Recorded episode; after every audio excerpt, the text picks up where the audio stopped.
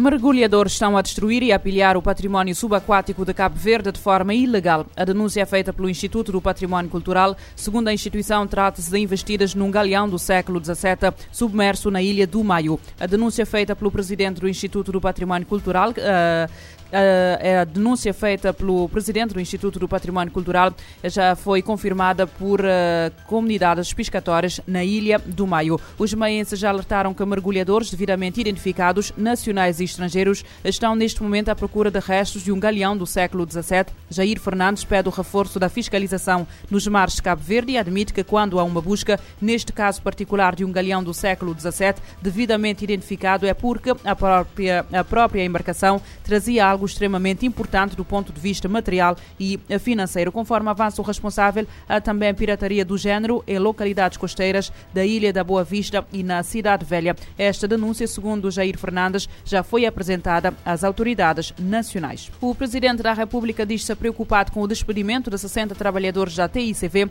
Jorge Carlos Fonseca, há poucos dias de deixar a presidência e em declarações à RFI, pede uh, soluções de equilíbrio social e laboral uh, numa reação a esta notícia notícia. Nunca é bom haver, eh, haver despedimentos, eh, despolar, digamos, a, a, nossa gente, porque sem meios de subsistência, as, as famílias não, não não aguentam as dificuldades, não é? E, portanto, uh, isso é uma, é uma, questão de que tenho acompanhado. Uh, sei que as soluções não são fáceis, não é? Mas tem que se encontrar soluções. Uh, as soluções definitivas passam pelo crescimento económico, pela afirmação das empresas e tudo isso no pressuposto de vencermos claramente a questão da, da, pandemia. A Companhia Aérea Transportes Interilhas de Cabo Verde, controlada pela angolana Bestfly, já anunciou o despedimento de 60 trabalhadores, decisão que merece, que já mereceu o aval negativo dos sindicatos.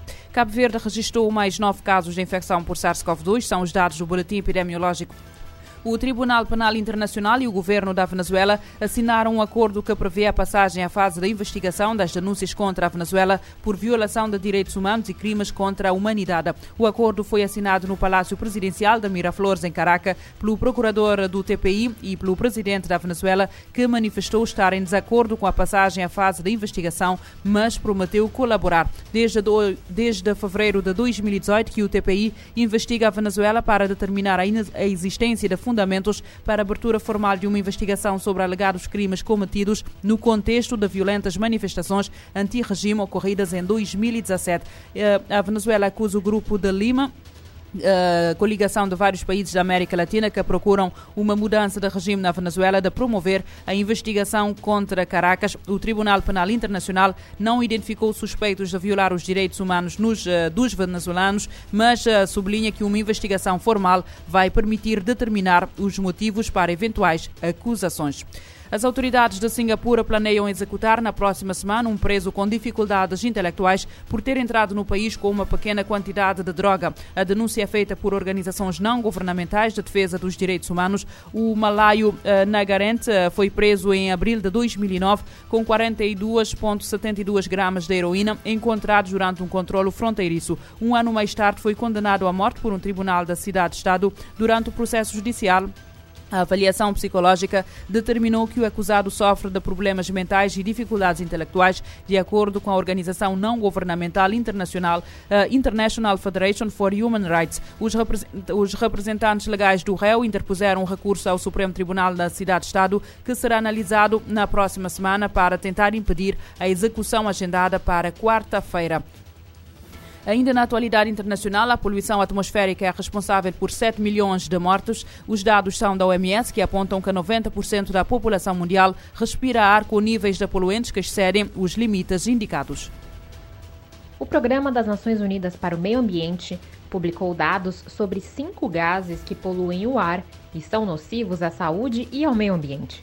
A poluição atmosférica é responsável por cerca de 7 milhões de mortes e 90% da população mundial respira ar com níveis de poluentes que excedem os limites indicados pela Organização Mundial da Saúde. O PNUMA reforça que a poluição do ar também está ligada à mudança climática e gera impacto desproporcional no aquecimento global. A redução das emissões desses gases poderia reduzir a taxa atual de aquecimento pela metade.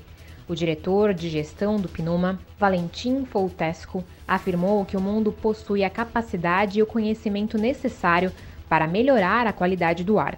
Ações para diminuir a poluição atmosférica elevariam a expectativa de vida e melhorariam a saúde humana e do ecossistema. Os cinco poluentes atmosféricos mais perigosos são o PM2.5, ozônio, dióxido de nitrogênio, carbono negro e metano. Eles são majoritariamente emitidos por poluentes industriais, queima de resíduos e atividade agrícola. Os danos à saúde humana passam por doenças respiratórias, neurológicas e cardíacas. Da ONU News em Nova York, Mayra Lopes. 90% da população mundial respira ar com níveis de poluentes que excedem os limites indicados pela OMS. A poluição atmosférica mata 7 milhões de pessoas todos os anos.